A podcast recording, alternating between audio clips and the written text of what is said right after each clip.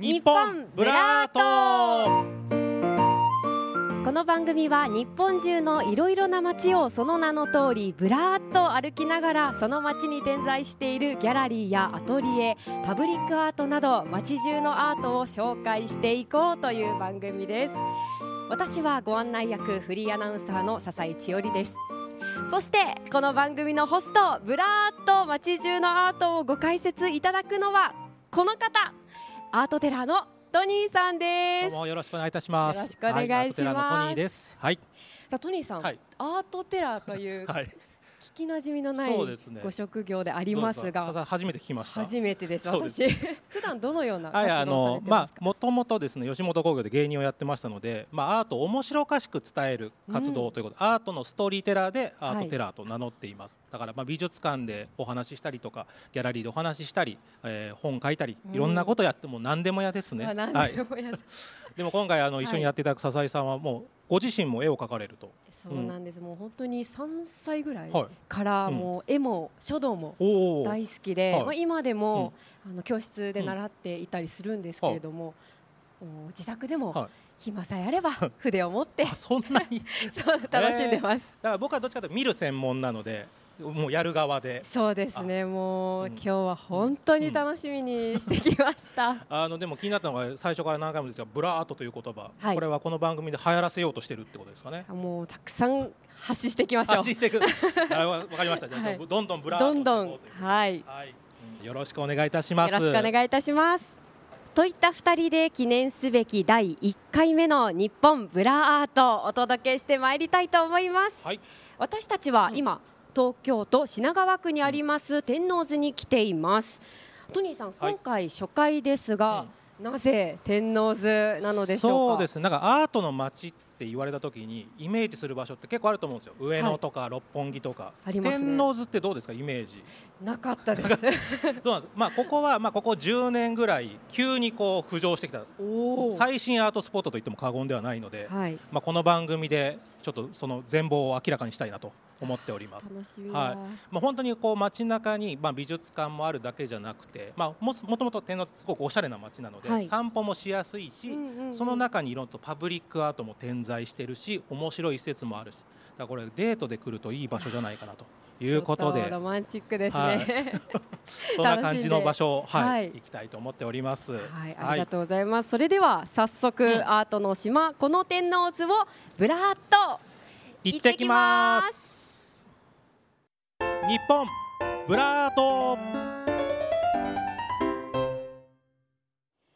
まずはパブリックアートが見えてきました。はい大きな建物の壁一面に絵が描いてありますね。これは5階か6階建てぐらいですかね。そうですね。かなうんり大きいですが、トニーさんこちらどのようはない。作品でしょうか？あの浅井祐介さんという画家の作品で「どこまでもつながっていく」というタイトルになってます、はい。2019年3月にできたそうなんですけれども、1ヶ月かけて足場場を組んで描いたということで。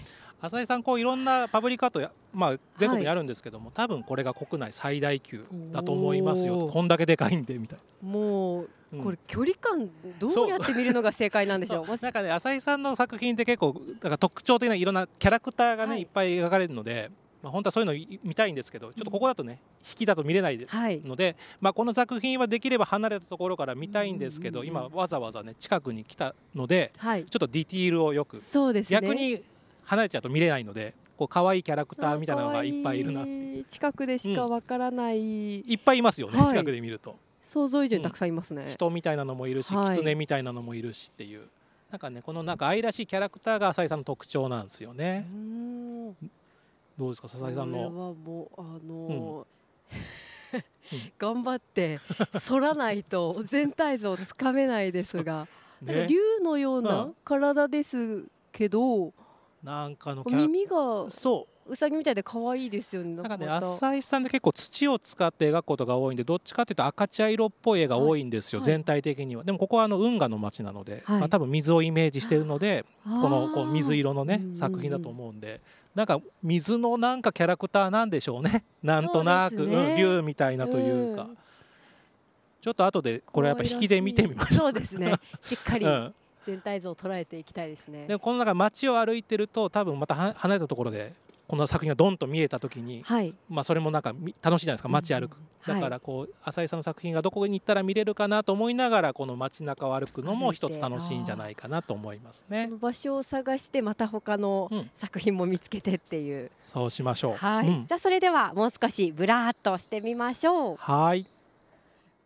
日本ブラート続いてのパブリックアートが見えてきましたね、はい。え三味線を弾いている女性ですね、うん。うんこちらも建物壁一面にはい描かれていましてかなり大きいですね。なんか22メーターかける22メーターだとや大体。うん。それだけ大きなものにかけるのは 本当に幸せですよね、こちらトニーさん、どういった作品なんでしょう？あのアメリカ生まれのアリスという作家さんが書いた「ザ・三味線品川2019」という作品になります、もうだから海外の人が書いてくれてはいるんですけど、題材はすごく日本的じゃないです。かそうですよね。あの浮世絵で鈴木春信っていう方が描いた「はい。あの見立て芥川」っていう絵があって、うんそれをなんか元にしてモチーフにして描いた作品と言われています。ちょっと下からだとね なかなか見づらいと思う。そうね。また引きで見たらはいいいと思うんですけど、これもなんか話によると約10日ぐらいでかえ描けた早くないですか？10日は。すごいですよね。に。うん、すごい。この描いてる最中見てみたかったですよね。そうやっぱりそういう過程も楽しいですよね、見ているの多分今後も増える可能性もあるので、はい。天王洲来てるとあれなんか描き始めてるぞっていう時に出会えるかもしれないしそういうのも見るのも楽しいかもしれないですね。ね注目していかないとですね。なんかねこの街中だけでもあの、はい。壁画とか立体作品合わせても20点以上。20そう。うわーそれはだからも1個ぐらい笹井さんの作品があっても、う これはアピールしていかないといけない。い うん。やパブリックアート本当に、うん。あれですよね。もう通勤通学もそうですけど、まあ、天気もそうですけど、うんうんうん。その日によってこう見方捉え方っていうのが違っていいですよね。しかも今日今ねロケはあの日中にやってますけど、またはい夜になるとイメージ変わるので夜のこう天王洲を歩きながら見るのも楽しいかもしれないし、あいいですね、ちょっと。これは美術館じゃね夜なかなか空いてないですからね。そうですよね、うん。そういうのもいいかもしれないですね。はい。さあそれでは次に向けてブラッとしてみたいと思います。日本ブラートお次は2020年12月にオープンしました現代アートのコレクターズミュージアムワットミュージアムにやってきましたここからは寺田倉庫広報の今井美幸さんと一緒にブラッとしていきたいと思います今井さんよろしくお願いしますよろしくお願いいたします。今井さん早速ですがまずこのミュージアムはどういった特徴があるのでしょうか？はい。ワットミュージアムは寺田倉庫が作家やコレクターからお預かりしている貴重なアート作品を中心に公開する芸術文化発信施設です。えー倉庫会社の美術施設として倉庫を開放普段見られないアートを覗き見するというコンセプトのもと作家の思いはもちろん作品を収集するコレクターのこだわりを大切な作品とともに展示しています。これも日本でもとか世界でも珍しい美術館で、はい、その寺田倉庫さんが預かってコレクターさんから預かってるコレクションをはい見せてもらえると、わこうなんか一説にはこう美術館で見れる作品って全体の美術品のもう 10%20% じゃないかって言われてて、はい。基本は誰かの個人像じゃない、だからやっぱりその人と仲良くならない限り見せてもらえないのがここでははい。覗き見するように見せてもらえると。あら、なんかこう特別感ありますね。そう。しかもまあただ手にするだけじゃなくて、はい。ここの美術館のキュレーターさんがいるのでこう一緒にこうコレクターさんが考えながらこんな展示にしようとかコンセプトとか考えて展示するっていうのがまたただただだから倉庫入って覗き見してるだけじゃなくて、はい。展覧会として見れるのがここのポイントですね。うん、コレクターさんの思いも、作家さんの思いもこういろんな角度から楽しめるっていうことそうです。だからコレクターさんの言葉が書いてあったりとか、い。展覧会によってはコレクターさん本人が喋った音声ガイドみたいなのがあったりするので、あこういう思いで買ったんだとか、はい。だからやっぱりこう美術館で見るとやっぱりその美術史的なうん視点で紹介されるけど、はい。どうしてこの作品が欲しかったかとどうやってこの作品を家で見てるのかとか、そういうコレクターさんの声聞けるのもこの美術館の大きな特徴かなって気がします。こちらで現在開催中の展覧会、どういった内容でしょうか？はい、来年2024年2月まで、2つの展覧会を同時開催しています。1つ目は竹内コレクション心のレンズ展です。こちらは IT 分野で活躍されている竹内慎さんが約5年前から収集を始めた現代アート作品と,、えー、と家具のコレクションをご紹介しています。ともう一つは感覚する構造力の流れをデザインする建築構造の世界という展覧会です。建築の骨格となる構造に焦点を当てて4つのテーマから構造デザインについて紹介しています。40点以上の構造模型をご覧いただけるほか実際に触って体験できる模型もあります、現代アートと家具の組み合わせっていうのがちょっと意外な感じがしまそうですね。だから、まあ、なかなか僕見たことなかったんですけど、はい、まあ、竹内さんが現代アートのコレクターでもあると同時に家具も結構集めてらっしゃって、で実際そうなんか家具そういう名作の家具に座って自分家で楽しんでるんです。でそれをこう一般の人にも味わっていただきたいということで、はい、だからあの普段はその美術作品自体は、まあ、倉庫にあるものもあるんですけど、家具はご本人の家から持ってきてるものもあるのでその組み合わせと楽しめるのもこの展覧会の魅力じゃないですかね。実際にね座らせていただけたりも、そうするものもあるということで。ありがとうございます。うん、ちなみにワットミュージアムには建築倉庫という施設もあるとお聞きしましたがはい、はい、えっとワットミュージアム内には建築倉庫という施設があります。建築倉庫では建築家や設計事務所からお預かりした600点以上の建築模型を保管してその一部を公開しています。貴重な建築模型や保管の現場を見ることができます。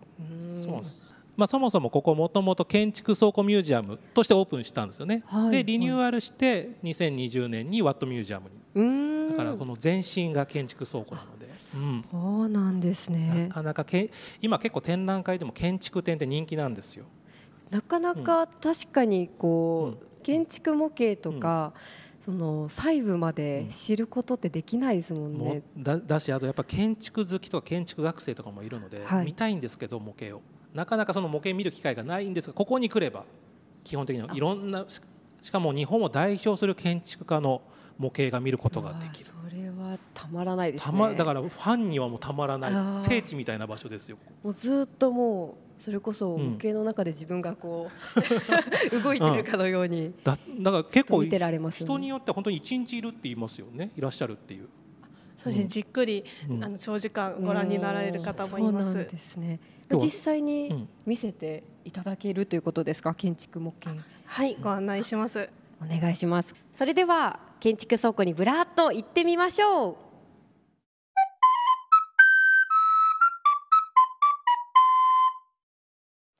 はい、それでは建築倉庫にやってきました。テンション上がりますね。見渡す限り建築の倉ね、あの模型がたくさんありますけれども。一つ模型を見るのにも、うん、あの珍しいのに、こんなにあったらもう一日いられますね。どうですか、こう気になるのありました？いや本当にあのやっぱり行ったことある場所の模型がやっぱたくさんあったので、あそういえばこのテラスで、あれ食べたなみたいな。そういう気持ちになりますね。そういう楽しみ方もあるんですね、はい、こう。いう目線です私、いやだから一つにね模型と言ってもも建築家によって作り方が全然違うので、ねまあ、あのこういう作り方してるんだとか、あと人のね形も全然こう違うじゃないですか。確か大きさとか、うん、なんかそういうのをこう見比べてみるのも楽しいですし、パーッと見た感じだと2023年作のものとかもあったので、はい、新しいだからこれ僕結構久々に来るんですけどやっぱ入れ替えてるってことですかここは？はい、うん、あのお預かりしているものを一部展示しているという形なので、うん、あの展示しているものもあの随時入れ替わっています。だからしかもまだ立ってないものもあるし立たなかったものもあるってことですよね。はいそうです。そういうの見てるだけでも確かに時間経っちゃいますそうですよね、うん、楽しいですね 本当自分がこの、なんて言うんでしょう、自分が小さくなって、うんうん、模型の中に入り込んだ感じでここの階段上がったらこっちに窓あってみたいなのが。あなるほどなるほど。そうやって想像するの私大好きで、アアバターの支えさんがいて。そうそう。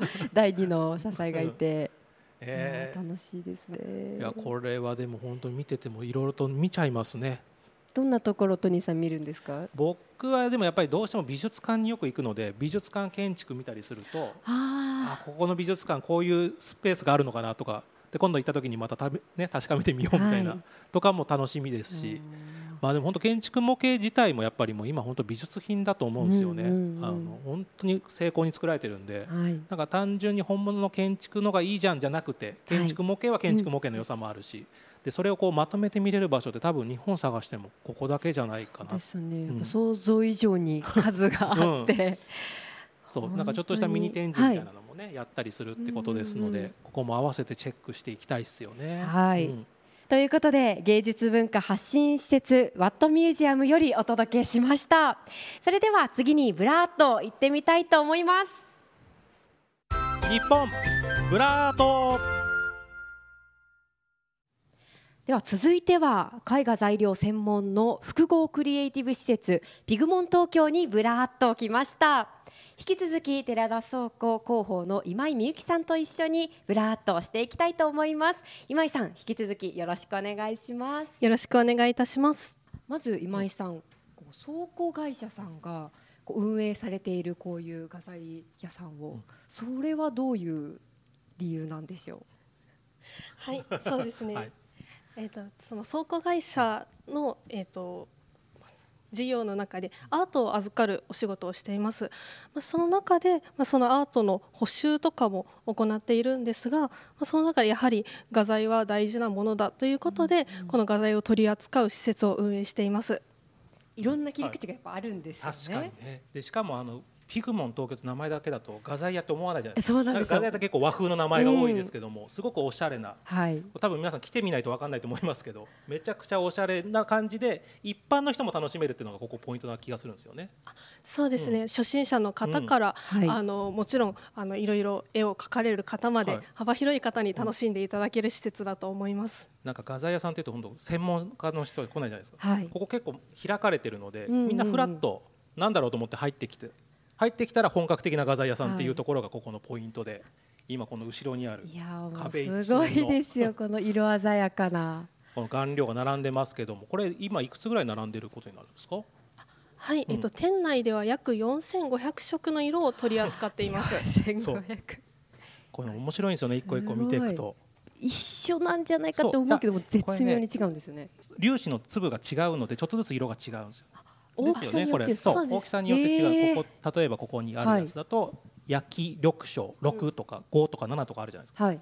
このなんか粒の大きさでまた色が変わって見えてくるのでそう自分の好きなのを選ぶってことですよねここに。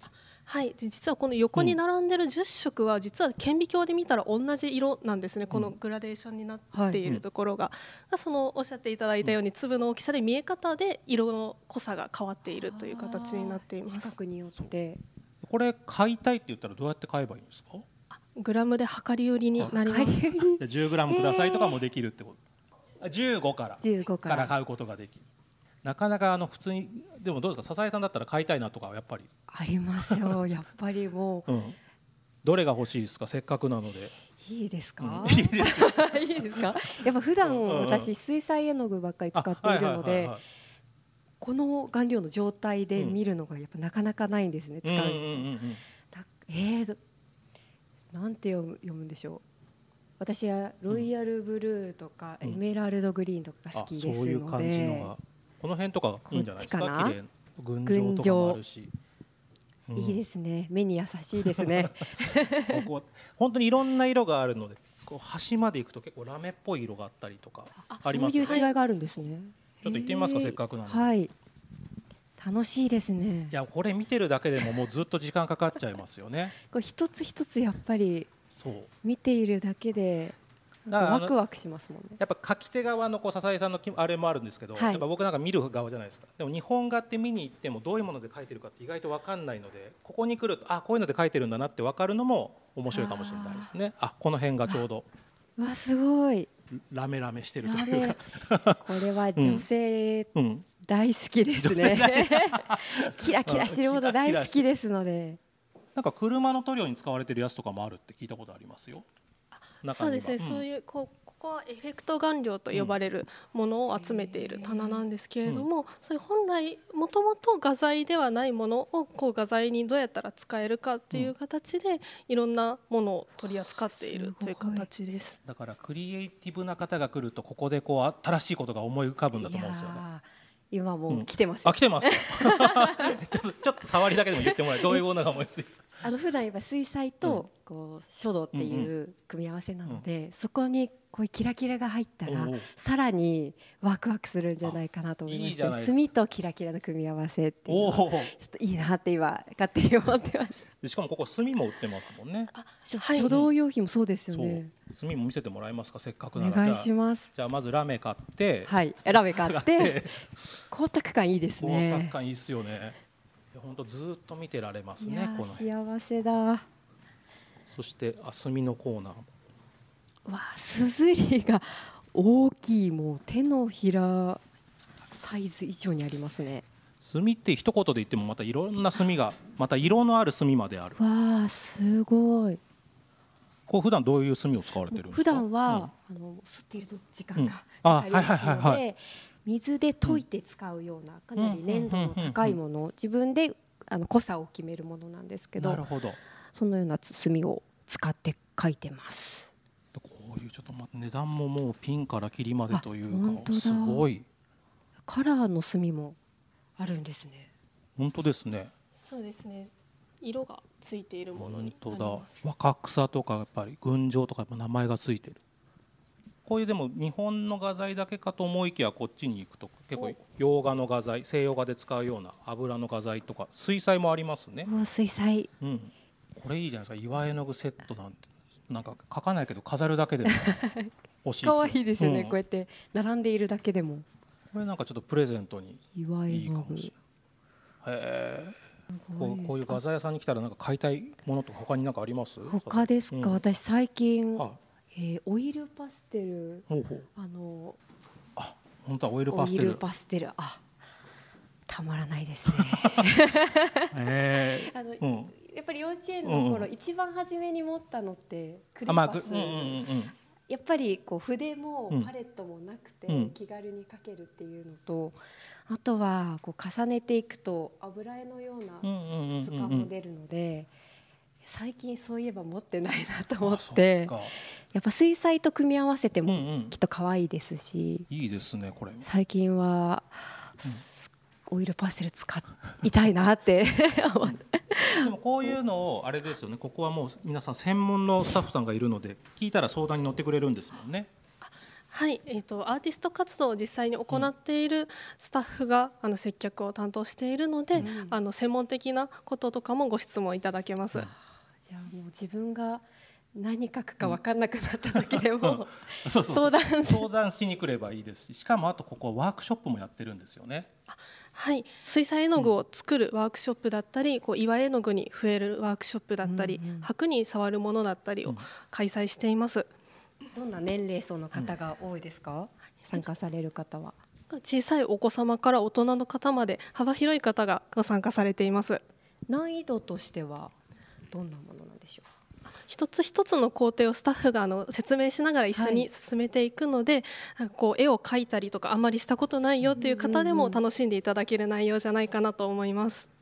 かなり人気ですか？私インターネットで拝見させていただいても埋まっていたので、あそうですね。やっぱりこの、え実際にこうアーティストのはい。人に襲われる機会でもあったりしますし、まあ、どうしても席が限られてはしまうのでぜひ事前に予約していただければと思います。僕も前に一回この水彩絵の具作りやらせてもらったんですけどおお土産で持って帰れるんですよ、はい。こう自分だけの色を作ってこう持って帰れる。思い出だ、うん。そう友人と来てはい。それぞれ好きな色を作って交換したりしても。確かにいいですよね。プレゼントし合っても。だからそういうのもだからなんかやっぱり画材屋さんっていうとこう本当に閉じられたイメージだけど、うん。ここはそういうのもあるしあとなんかグッズもいろいろとあるじゃないですか。あそういうなんかはいトートバッグがあったりとか、この箔のねセットとかみたいなのもあって、素敵だそう。だからやっぱり僕は別に描かないから筆とか顔料買って帰ろうとはなんないですけど、うんそういう人でも来ても結構楽しいものがあるのがここははい面白いなといつも思ってますね。うん。確かに、まあ、そういう方々がもしかしたら、うん。僕でも書けるかもしれないと。あ目覚めるかもしれない。確かに。そうお画材を買って挑戦する機会にもなるかもしれないですもんね。うんということでテンションかなり高めの私笹井でしたが絵画材料専門の複合クリエイティブ施設 PIGMENT TOKYO よりお届けしました。引き続きブラーっと行ってきます。日本ブラート。続きましてアートギャラリーカフェワットカフェにブラッと来ました。引き続き寺田倉庫広報の今井さんにもお付き合いいただいてます今井さんこちらはどういったカフェでしょう？はい。えっと、ワットカフェは、えー、若手アーティストの作品を中心とした現代アート作品を展示販売する施設です、うん、展覧会は月1回を目安に年10回ほど開催しています。会期ごとにすべての作品が入れ替わるため常に新しいアートに出会うことができます。あとはアートに囲まれながら食事やお飲み物を楽しんでいただくことができてこの明るく開放的な空間も特徴になっています。かなり広いですよね、う。ん、しかもここはあのコーヒーとかだけじゃなくてお酒もあるんです、はいこのテラス テラスを見ながら。ちょっと一息ついてっていうのにも本当にいいですし、でアートも見れるしっていう、はい。うん、最高の空間ですね。最高の空間ですね、うん、ちなみにアーティストの方と実際にこうお話もできるんですか、はい会期中はアーティストの方が在廊されていることもあるので、はい、その作品の背景だったり、はい、思いを聞いて、うん、あの作品を購入することができます、いいですね。直接聞けるとまたあこういうふうだったんだって、うんうんうん。僕もここで知り合ったアーティスト何人もいますよ。うん、そうなんです。実際にトニーさんも通われている僕はよく来るんですけど、はい、ここ本当にすごい良くて、本当にもう若手のこれから来る人がいっぱいここで知れるので、なかなかその銀座のギャラリーとかでは知らないような作家さんに本当の若手に出会える。っていうのはここの本当にポイントだとやっぱりでも、私的には直接思いを聞いていただけるのが一番、やっぱり作り手としていいなって思っちゃいます、ね、確かに、うん、しかも大体ここに来る人ってやっぱりワットミュージアム見た後に来られるから、はい、ここでだからこう買って今後その人がワットミュージアムでこう作品をコレクターになるかもしれない人がここにいるかも、えー、じゃあ自分が、うん、なんて言うんでしょう、うん。言葉合ってるのかわからないんですけど、こう育てているというか、どんどんこう大きな作家さんになるためにこう応援の、だからそこはここは本当に若手のアーティストを応援する場でもあるけども、はい、若手のコレクターが育つ場所でもあり得るっていうのがここの面白いところだと僕は思いますね。買い手の方も初心者の方が買いやすいってことですかね。はい、うん、まあ、カフェも併設されているので、はい、本当に一番最初はカフェを目的に訪れられた方が、まあ、たまたま展示をご覧になって、気に入った作品を購入されるというケースもあります。うん。あとお酒も入ってるから多分気持ちよく買っちゃう人もいる、はい、大事です。ねどんどんお酒の。ね、提供を進めていかないと、うん、ではこちら次回の展示会については、はい、今井さんからご紹介いただけますか？はい。2023年11月10日金曜日から11月26日日曜日までの期間アパレルブランドジルスツアートの協力のもと、アートとアパレルが融合した展示会ワットカフェエキシビジョンボリューム31を開催します、えっと、ジルスチアートのあのシーズンコンセプトを再解釈した、えっと、若手のアーティスト19名による作品を展示販売するほか、えっと、コラボレーションアイテムのために書き下ろした原画だったりオリジナルアートアイテムも展示販売いたします。うん最新情報はあのワットカフェの SNS ホームページをご覧になってくださいこれなかなか、ね、一般的なギャラリーでやる展覧会でないものもこういうので見れるっていうのがここのポイントなので、はい、そうチェックしておくといいと思います。そうですよね、うん、SNS チェック欠かせないですね、はい、はい、ということでアートギャラリーカフェワットカフェよりお届けしました。それではまたブラーっと行ってきます。日本ブラート。続きまして日本最大級のギャラリーコンプレックス寺田アートコンプレックスにブラーっと来ました、うん、引き続き寺田倉庫広報の今井さんにもブラーとお付き合いいただきます。今井さんこちらどういった施設なんでしょう？はい。寺田アートコンプレックスは日本を代表するアートギャラリーを中心にアーティストのためのレンタルアトリエや保税蔵置場を活用したギャラリースペース。天王洲を訪れるアートファンの憩いの場となるカフェやバーを併設した施設です。2016年に寺田アートコンプレックス1がオープンし2020年9月には隣接する位置に寺田アートコンプレックス2がオープンしました。1と2合わせて19件のギャラリーが入居しています。いやそうなんですよ。ここに来れば本当にもう都内のトップクラスのギャラリーが揃ってるんで、はい、もうここで現代の東京のアートシーンが分かると言っても過言。じゃ自分のこの目的のギャラリーに行ったら、うんはい、あ他の推しも見つかったみたいな。そうそうそう本当そんな感じです、うん、あだからここでだから僕はよく言うんですけどここで出てくる作家さんでもう本当にもう美術館クラスなんです、ーはい。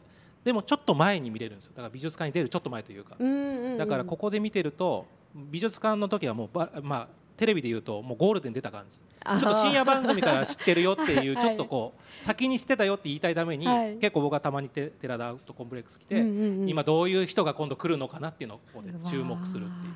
うん。実際に、えーアーティストの方とはお話はできるんでしょうかね？えっと、オープニングの日とかにあ,、はい。あと結構ねギャラリーによっては在廊情報みたいなアーティストこの日にいます日曜日いますよとか言ってくれたりするんでそこに合わせていってもいいですし、うんうんうんそういうのも含めてこう、はい。ただギャラリー巡りだけするだけじゃなくてここでまとまって見れてしかもこの体験もできるのが僕はすごい好きで。あーそうなんこうアートのファン同士のやっぱり関わりとかもあるんですかね。大体ねオープニングの日とかに来ると、結構いろんな人と知り合えてアーティストだけじゃなくて、はい。コレクターさんとも知り合えたり、うんうんうんうん。そう。だオープニングって結構言っちゃいけない空気あるじゃないですか一般の人が。あーそうです。呼ばれてないしと思うけど、ど、そんなことなくて、はい。全然あのホームページとか載ってたりするんであそこは気にせず行っていくと、い、ろんな出会いあると思います。うん。一歩踏み出して一歩。見るべきですね。ここまで寺田倉庫広報の今井さんと一緒にブラーっとしてきました。今井さんありがとうございました。最後に何か告知などありましたらお願いします。はい、え今日回ってきたワットミュージアム、ワットカフェの展覧会は今後も続いていくので、あのぜひそちらに足を運んでいただければと思います。はい。また、えー来年2024年1月には寺田アートアワード2023のファイナリスト展を実施します、えー新進アーティストの発掘を目的とした現代アートアワードです、え5人のファイナリストの方の展示をご覧いただけますので、ぜひそちらもお越しになってください。これフはい。ァイナリストだと300万円も、うわーそれは今後のアーティスト活動に、そう支援に。そうですよね。しかもこれまたやるんですよね次も。はい、え2年に1回の2年に。実施を予定しています。じゃあつまり笹井さんもそういうことになっちゃうのかな、じゃあ頑張ります。目指して頑張りますね、はいということで日本最大級のギャラリーコンプレックス寺田アートコンプレックスよりお届けしました。ということで天王洲ブラーっとしながらお送りしてきました、日本ブラードいかがでしたでしょうか？いやトニーさん、はい。かなりテンション上がりましたね そうですね。もうずっとね楽しいとこばかりでしたからね、本当に普段何気なく生活している街の中にも意外とこれだけ多くのうんうん。うんアートが点在しているという。なんかやっぱほらアートって敷居が高いって思われてるけどもそんなことなくて、はい。敷居高いところがもう埋もれてるというかね こんなに歩いてるところにあるんだよっていうのが、はい。まあ気づいていただけたら嬉しいなと思いますよね。うん。どうでした笹井さんいやは。もう本当に、まあ、それこそ初めにも言いましたが、その日その日によって自分のきっと感想も変わる、うん。見方感想も変わるでしょうし、またいろんな日に見つけていきたいと思いました、確かに、うん、時間を見つけて、うん、うんまたね日他の時間に来るのもいいし。そうですね。他の方とか、うん、来るともいいし、うん、ほ他の方とかって言われるとなんかあごめん。僕じゃない方すごいことを違いますよ。トニーさんとあいいんです。北上。い。ろんな方と共有してっていうことですね。ごめんなさい。失礼しました。はい、いえいえいえ。はい。うん。はい、で今回この番組初回は、東京都品川区にあります天王洲をぶらっとしてきましたが、はい。トニーさんにとってこの天王洲どんな場所でしょう？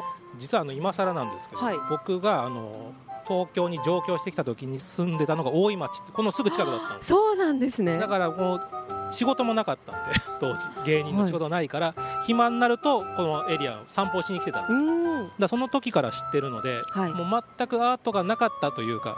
こんな街になる前から知ってたので、はい。どんどんどんどんこの街がアートで変わっていくのを見てきてるんですよね。ずーっと毎年のように定点観測のうように、んうんうん。だからアートってこんなにこう街を街を変えるだけじゃなくてこう人の流れとかも変えるんだなっていうのを一番感じる場所が僕にとっては天王洲かなっていう、あーうん思い出深い場所ですそうなんねだからそれを第1回目にやらせていただいてはい。ありがたかったなと、そんな場所を支えがの巡れてよかったなと僕は思っておりますので。楽しかったですよ。もちろどうん どうですかそれが天王洲どんなイメージでし本た当にこう街ごともアートうんうんっていう感じで、どこを見ても、あのお教えていただかないと気づかないぐらいの、もうたくさうんうん。んアートありまして、うん。一日かけて、うん。いや日かけて。あそうか泊まれる場所もありますしね。そうですよね、もっともっと時間をかけてじっくりと一つ一つ楽しみたいです、まだまだこれからも。さあということで日本ブラート記念すべき第1回目はここ天王洲よりお届けいたしました。ここまでのお相手はアートテラーのトニーとフリーアナウンサーの笹井千織でした。次回はあなたの街をブラーっとしに参ります。日本ブラート次回もお楽しみに